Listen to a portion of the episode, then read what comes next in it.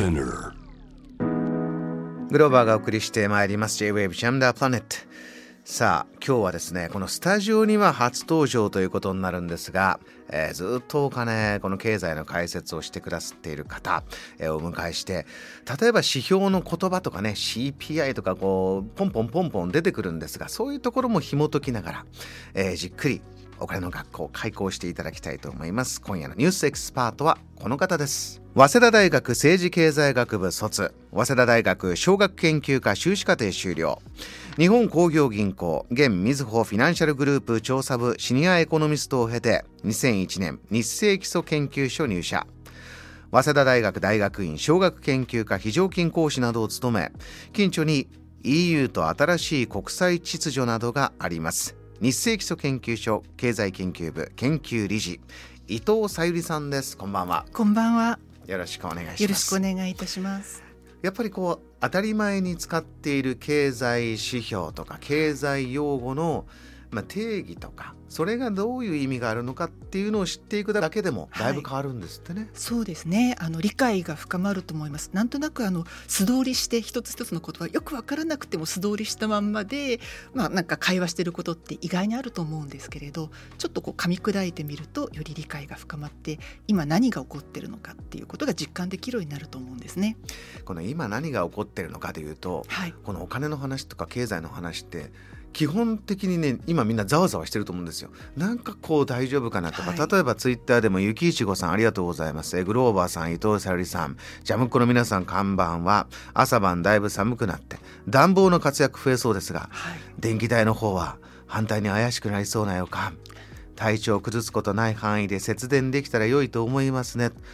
こういう感覚ってのはいかがですか？あはいあの非常にそれは正しい感覚なんですね。ただ実はあの来年の初めから電気代とガス代に関してはあの政府が補助金を出して少しこう価格を抑制するというような対策を、まあ、打つということになってます。あのそういう意味では、まあ、家計の負担は、まあ、本来払わなければいけない分よりも、まあ、軽減されるということになるんですね。ただあの専門家の間ではそれだとちょっとこう消費抑制しなきゃいけない。あの使うの省エネしなきゃいけないっていう気持ちが薄らいでしまうんじゃないの？という心配をする声もあるんですね。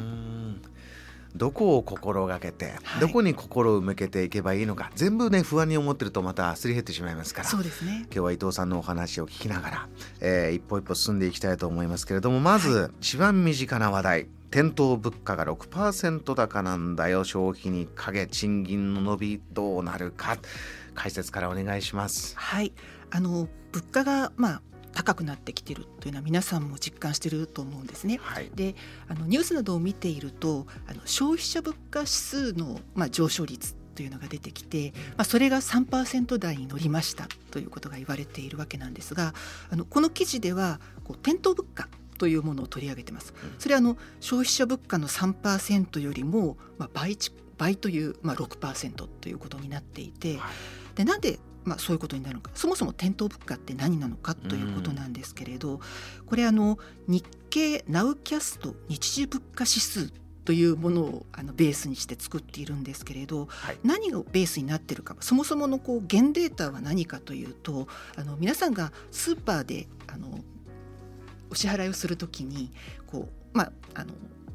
チェックをしますよね。価格のピッとチェックしますよね。はい。でそこでその商品、まあ、どういう商品がいくらで売れたっていうことはか管理されているわけですけれどはい、うん。それをまあ総合する形で集計をすると、まあ、どのどの品目がどのぐらいの値上がり率というのがこうリアルタイムで分かる。これ日時で作ってる指標なんですよ。これ今日の店頭物価は今日の価格をのデータでバッと出してるんですか、はい、出てくるということになってきてちょうどこの記事は11月の、まあ、最初の1週間を集計するとあの牛乳などこれまで安定していたものも値上がりしたということになっていてまあ10月こう4%台に乗せたものが11月は6%台に乗りましたということです。うんで実はその消費者物価はこの3%という中にはほとんど上がっていない品目というのも入っているんですね。あの例えば携帯電話の料金なんかは、まあ、昨年は下がっていた下げようというね、はい、このインフレのムードがある中で、はい、ちょっと落ち着かせようというような動きありましたね。うん、それからあの公共料金なんかも据え置かれているということになります。うん、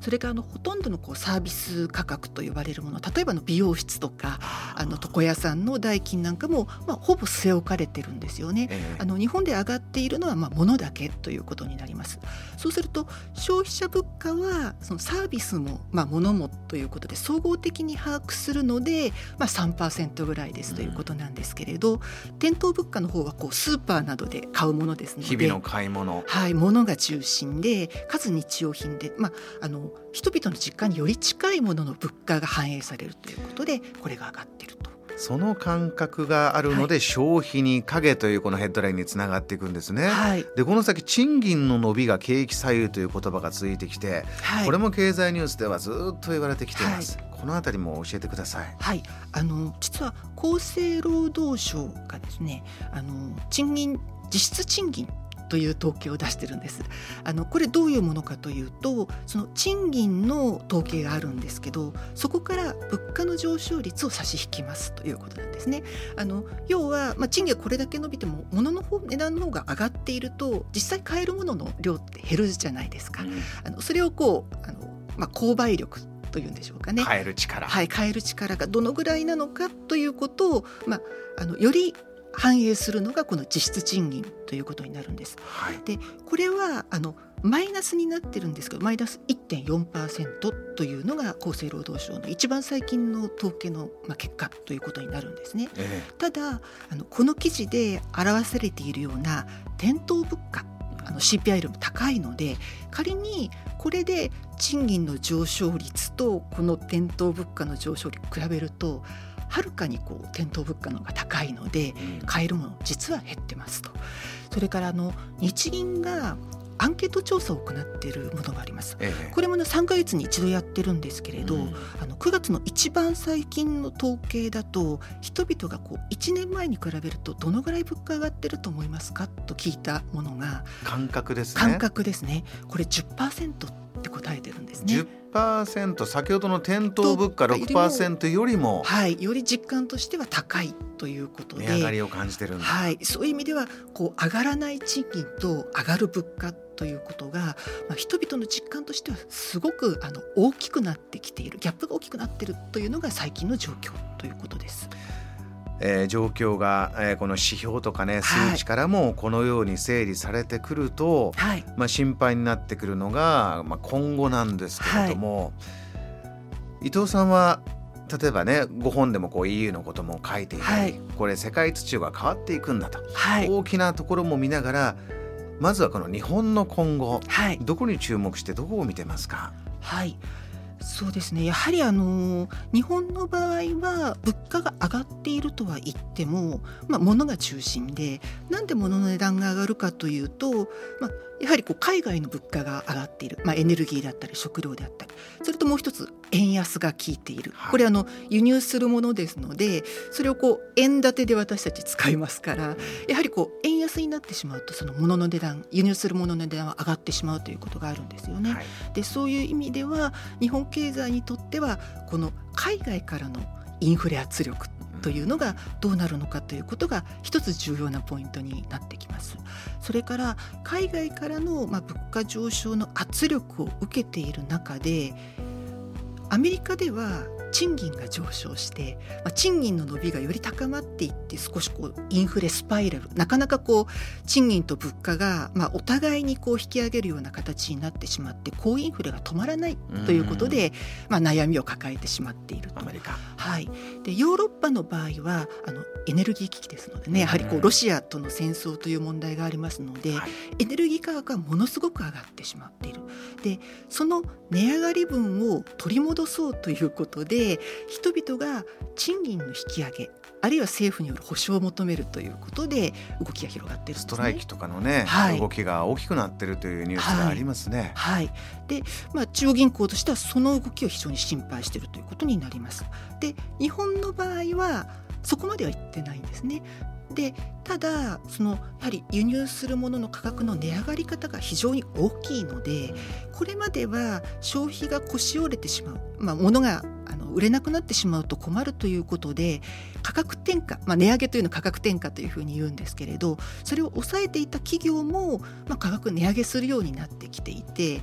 他の企業が値上げするんだったらじゃあうちもということで割とこう専門家が今まで予想していた以上に値上げの動きっていうのは結構広がってきてるというのが最近の動きなんですね。でこれが、まあ、ここで止まるのか、はい、さらに先に、まあ、賃金もやはりこう価格の上昇ということを受けて今までよりもまあ高い動きに高いまあ賃金を求めるような動きに広がっていくのか、まあ、アメリカであればあのより高い賃金を求めてこう職を変わるというのがありますし、まあ、ヨーロッパの場合は先ほどのストライキなどの手段を取ってということで、まあ、日本型はもう少しこう労使側っていうんでしょうかね協調的になるのかもしれないんですけれど、まあ、そういう形でこうこれを賃金上昇のきっかけにしましょうということに変わるのであれば、まあ、少しこう今まであの日本が賃金も物価も上がらないという中で、まあ、あの硬直したような状況になっていたものがもしかしたら変わるきっかけになるのかもしれないなと思って、まあ、そこを注目しています。あのどんどんより良いえー、条件を求めて転職するような動きがあった方がいいんじゃないかとか、はい、それを後押しするような政策とか、えー、このまま円安がここまで来てしまうと、はい、もう海外からねじゃあ日本でビジネスチャンスだってこう来る人も減ってしまうかもしれないから、ね、本当このままだと、はい、えー、日本がどんどん弱っていっちゃうよという、こう心配する声っていうのは海外のメディアとかで多いんですが、はい、伊藤さんはそういう意味では今このピンチをチャンスに変えられるかというのは、はい、日本の実際働いてる方々の動き、ここにかかってるということなんでしょうか？そうですねで逆にあの私はこう例えば賃金が上がれば今までだったら賃金がいくら頑張っても上がらないからということでちょっと頑張る気持ちがくじけていたという側面もあるんじゃないかなと思うんですね。で賃金が上がるのであればじゃあもっと頑張ろういいものを作ろうということでそこでこう生産性が上がり始めて、まあ、企業としても賃金を上げる、まあ、余力が出てきてということで、まあ、好循環に乗るきっかけになる可能性はあるんじゃないかなと思ってちょっと期待を抱いています。JAM The Planet